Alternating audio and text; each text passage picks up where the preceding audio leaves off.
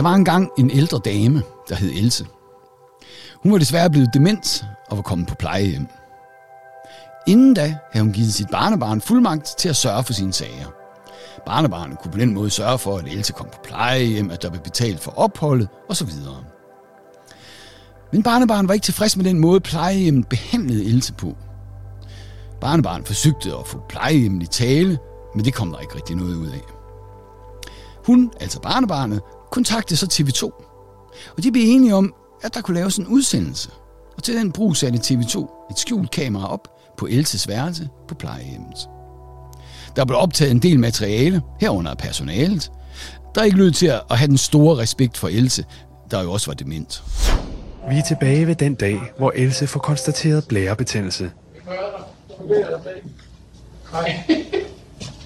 Den er bare positiv. På den baggrund ville TV2 lave en udsendelse netop om, hvordan er det, vi behandler vores ældre, hvordan foregår det på det her plejehjem. Barnebarnet og også andre pårørende var helt med på ideen. De deltog øh, gerne i udsendelsen og ville gerne have udsendelsen vist. Nu er det sådan, at efter de presseetiske regler, at hvis der optages med skjult kamera, så skal optagelserne forelægges, før de bringes. Altså, altså dem, der på den ene eller den anden måde udstilles, altså bliver, bliver skjult optaget, så de har en mulighed for at kommentere og måske forklare, eller hvad de vil. Og det gjorde TV2 selvfølgelig, og det resulterede i, at Aarhus Kommune, der står for driften af plejehjemmet, ønskede at forbyde visningen. Øh, med henvisning til, at der blev vist nogle meget intime situationer med blæskift osv. Det juridiske i sagen var altså, om der var et juridisk grundlag for at nedlægge et forbud, og det var et spørgsmål, der endte i højesteret. Inden den kom i højesteret, var der sket følgende. Allerede i byretten blev der nedlagt forbud, og TV2 overholdt selvfølgelig forbuddet øh, og sendte ikke udsendelsen.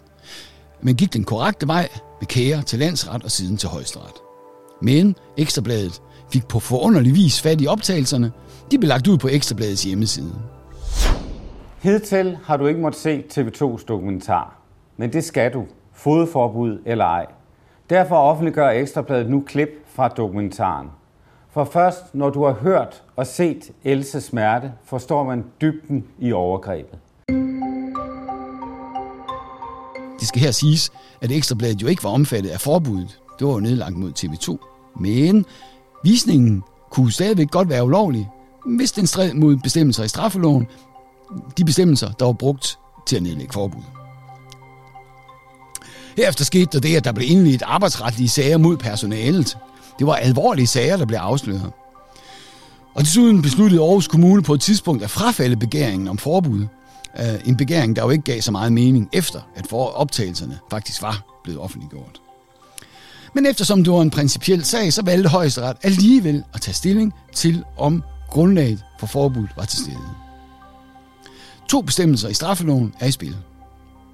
I paragraf 264a hedder det, den, der uberettiget fotograferer personer, der befinder sig på et ikke frit tilgængeligt sted, straffes med bøde eller fængsel indtil 6 måneder. Værelset på plejehjemmet er uden tvivl et ikke frit tilgængeligt sted, og der blev fotograferet personer, både Else og ansatte. Den juridiske tvivl ligger i, om optagelsen var foretaget uberettiget. Den anden relevante bestemmelse er paragraf 264d i straffeloven.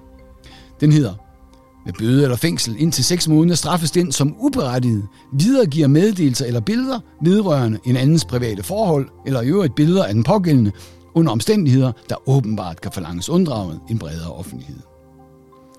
Her er det klart, i hvert fald nogle af optagelserne var meget private. Det var jo en videregivelse, hvis det blev vist i TV2.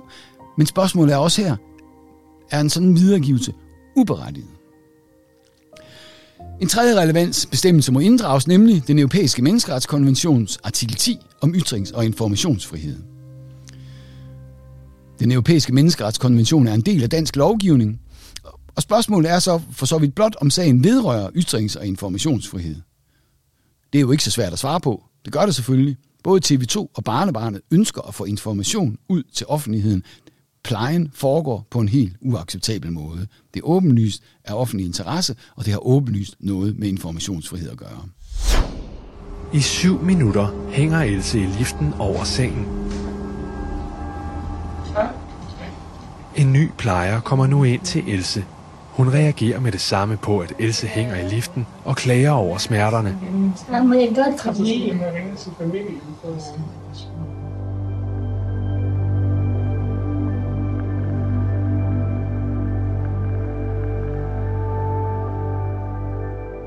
Hvad kommer højesteret frem til?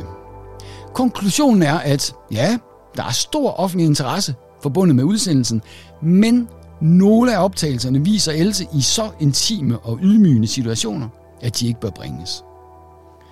Det er en afvejning imellem på den ene side beskyttelse af privatlivet, og på den anden side af beskyttelse af ytrings- og informationsfriheden.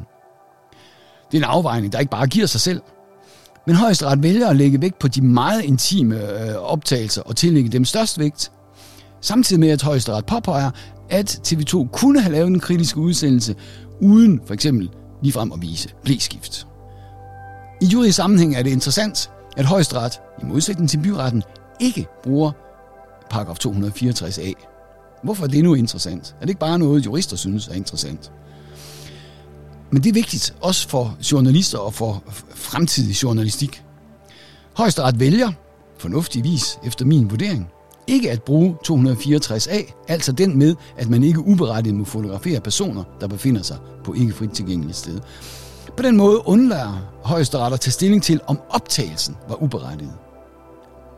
På den baggrund må man sige, at det kan være i orden at afsløre noget fra folks privatliv, også selvom de ikke bryder sig om det, hvis videregivelsen har offentlig interesse. Hvor meget man skal udpensle fra privatlivet, det bliver man nødt til at overveje. Og der kan jo være ting, som for eksempel en ældre dames blæskift, som man ikke skal vise i fjernsynet. Men der kan være andre ting, det kan være i orden at afsløre fra privatlivet, fordi hensynet til ytrings- og informationsfriheden vejer tungere.